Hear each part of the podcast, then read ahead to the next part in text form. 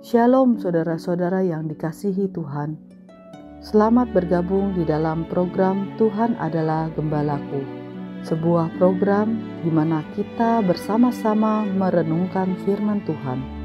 Firman yang meneguhkan iman agar kita hidup menyenangkan hati Tuhan dan menjadi berkat bagi sesama.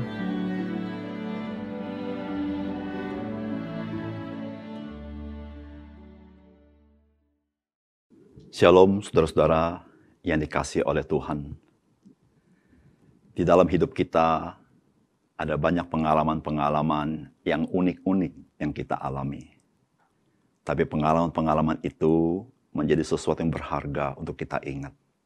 Itulah anugerah Tuhan kepada kita.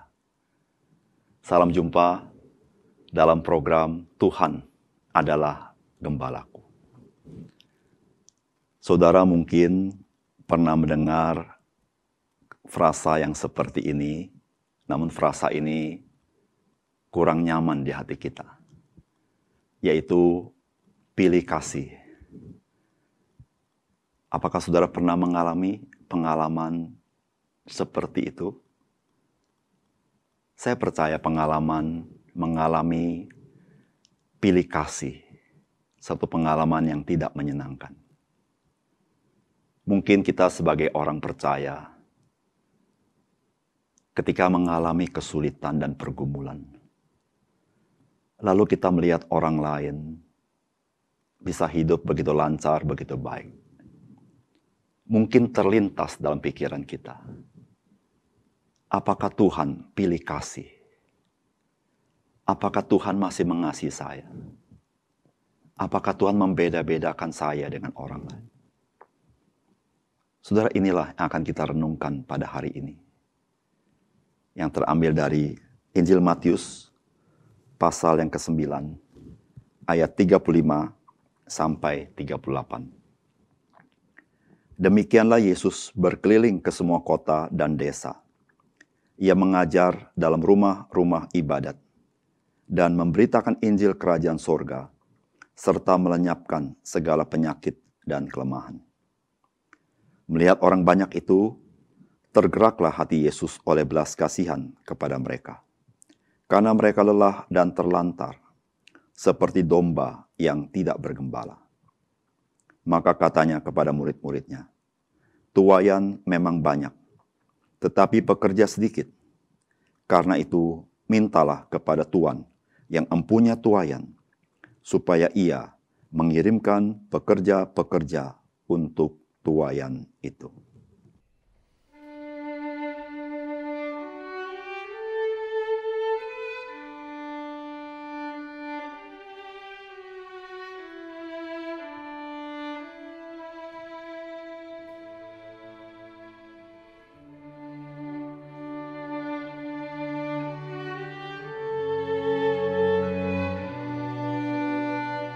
Saudara-saudara yang dikasih Tuhan, Sejak Tuhan Yesus masuk di dalam pelayanan sejak umur 30 tahun.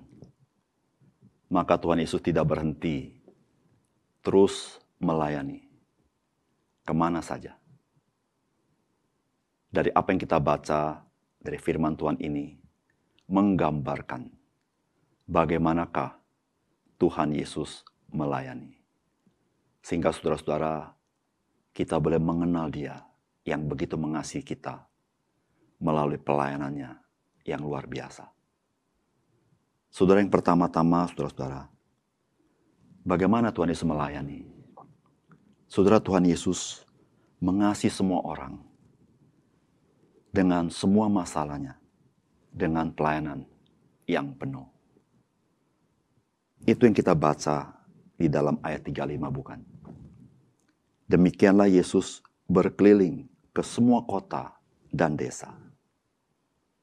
Bukan hanya orang kota, tetapi Yesus masuk ke desa.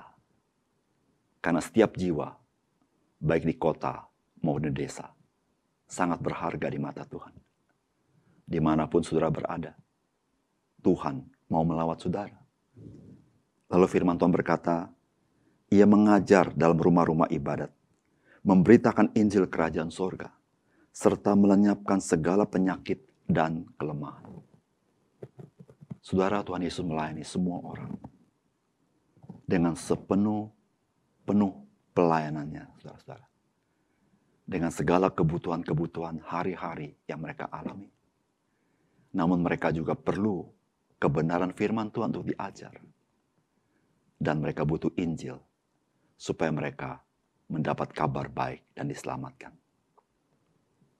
Saudara-saudara yang kasih dalam Tuhan, apa pun kebutuhan saudara, di mana, di mana pun saudara berada, posisi apa pun yang saudara miliki hari ini, saudara Tuhan mengasihi saudara. Dia ingin melawat saudara. Dia ingin menolong saudara dalam pergumulan saudara. Tuhan pun ingin mengajar saudara.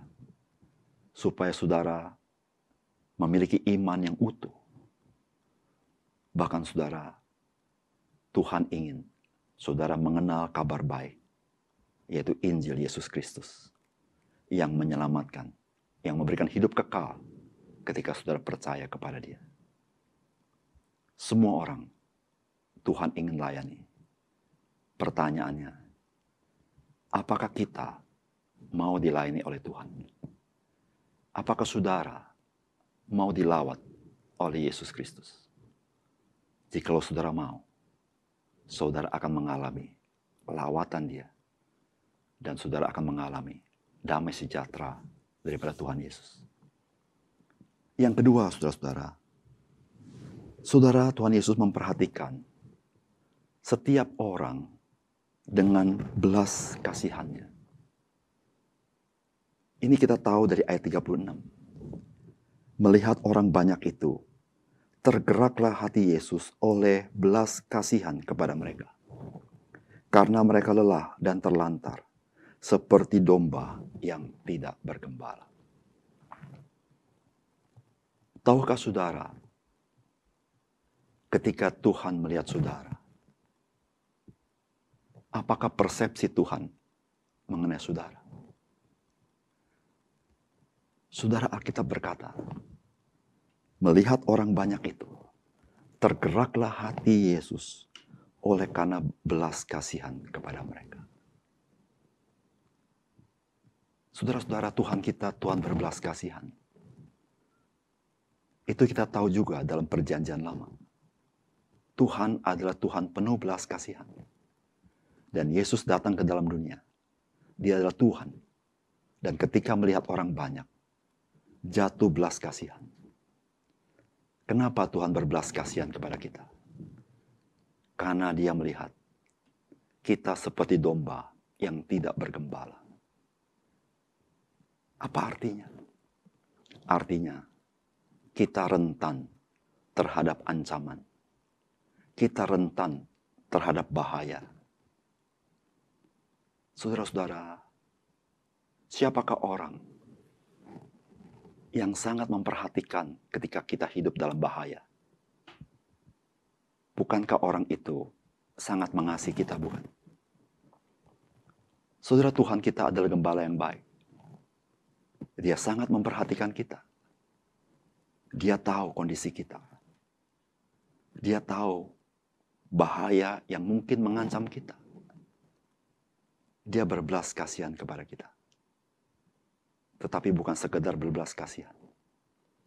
Dia ingin menggembalakan kita. Dia ingin memelihara hidup kita. Dia ingin terlibat dalam hidup kita. Bahkan saudara-saudara, Tuhan Yesus berkata, Akulah gembala yang baik. Gembala yang baik menyerahkan nyawanya bagi domba-dombanya. Bayangkan saudara, sampai sejauh mana Tuhan mau melindungi kita. Sampai ia menyerahkan nyawanya di atas kayu salib bagi saudara dan saya. Saudara, bukankah ini memberitahukan kepada kita? Tuhan sangat mengasihi saudara dan saya. Dan kita tidak perlu meragukan kasih Tuhan. Dalam segala situasi, Tuhan tidak pernah meninggalkan kita. Dia gembala yang baik. Yang ketiga, saudara-saudara. Saudara Tuhan yang memperhatikan kita. Tuhan yang berbelas kasihan kepada kita. Adalah Tuhan yang ingin kita memiliki hati yang sama seperti dia. Hati yang berbelas kasihan kepada orang lain. Hati yang ingin melayani orang lain. Saudara-saudara yang kasih dalam Tuhan. Tuhan Yesus berkata tuayan begitu banyak. Tetapi pekerja sedikit. Oleh karena itu mintalah kepada yang empunya tuayan itu.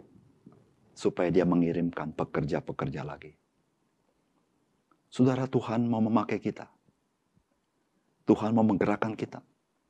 Supaya kita menjadi bagian dari pelayanan Yesus Kristus bagi banyak orang.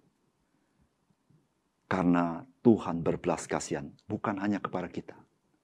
Tetapi dia berbelas kasihan kepada banyak orang di dunia ini. Yang butuh kasih Yesus dalam hidupnya.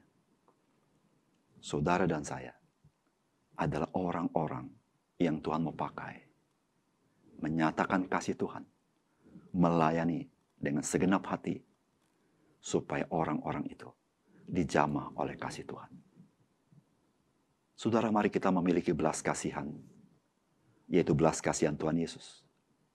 Marilah kita memiliki semangat melayani, sebagaimana Tuhan Yesus melayani ke kota, ke desa, dalam setiap pergumulan manusia, di dalam memberitakan kabar baik dan menyampaikan firman Allah, supaya banyak orang memiliki iman yang teguh dan iman yang sejati. Maukah saudara? Mari kita berdoa.